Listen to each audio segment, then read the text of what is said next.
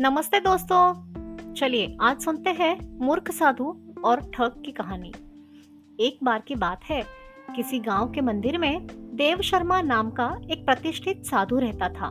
गाँव में सभी लोग उनका सम्मान करते थे।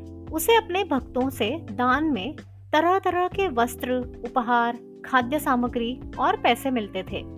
उन वस्त्रों को बेचकर साधु ने काफ़ी धन जमा कर लिया था। साधु कभी किसी पर विश्वास नहीं करता था और हमेशा अपने धन की सुरक्षा के लिए चिंतित रहता था।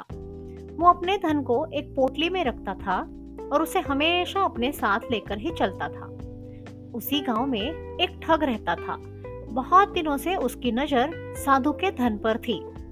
ठग हमेशा साधु का पीछा किया करता था। लेकिन साधु उस गठरी को कभी अपने से अलग नहीं होने देता। आखिरकार उस ठग ने एक छात्र का वेश धारण किया और उस साधु के पास गया। उसने साधु से मिन्नत की कि वो उसे अपना शिष्य बना ले, क्योंकि वो ज्ञान प्राप्त करना चाहता है। साधु तैयार हो गया और इस तरह से वो ठग साधु के साथ मंदिर में रहने लगा। ठग मंदिर की साफ़ सफ़ाई से लेकर अन्य सभी कार्य भी करता था।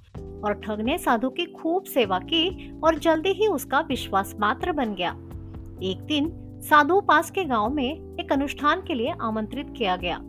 साधु ने वो आमंत्रण स्वीकार किया और निश्चित दिन साधु अपने शिष्य के साथ अनुष्ठान में भाग लेने के लिए निकल पड़ा। रास्ते में एक नदी पड़ी और साधु ने स्नान करने की इच्छा व्यक्त की। उसने पैसों की गठरी को एक कंबल के भीतर रखा और उसे नदी के किनारे रख दिया। उसने ठग से सामान की रखवाली करने को कहा और खुद नहाने के लिए चला गया। ठग को तो कब से इसी पल का इंतज़ार था।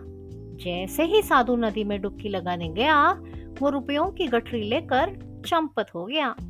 तो बच्चों, इस कहानी से हमें ये सीख मिलती है, किसी अजनबी की चिकनी चुपड़ी बातों में आकर उस पर विश्वास नहीं करना चाहिए।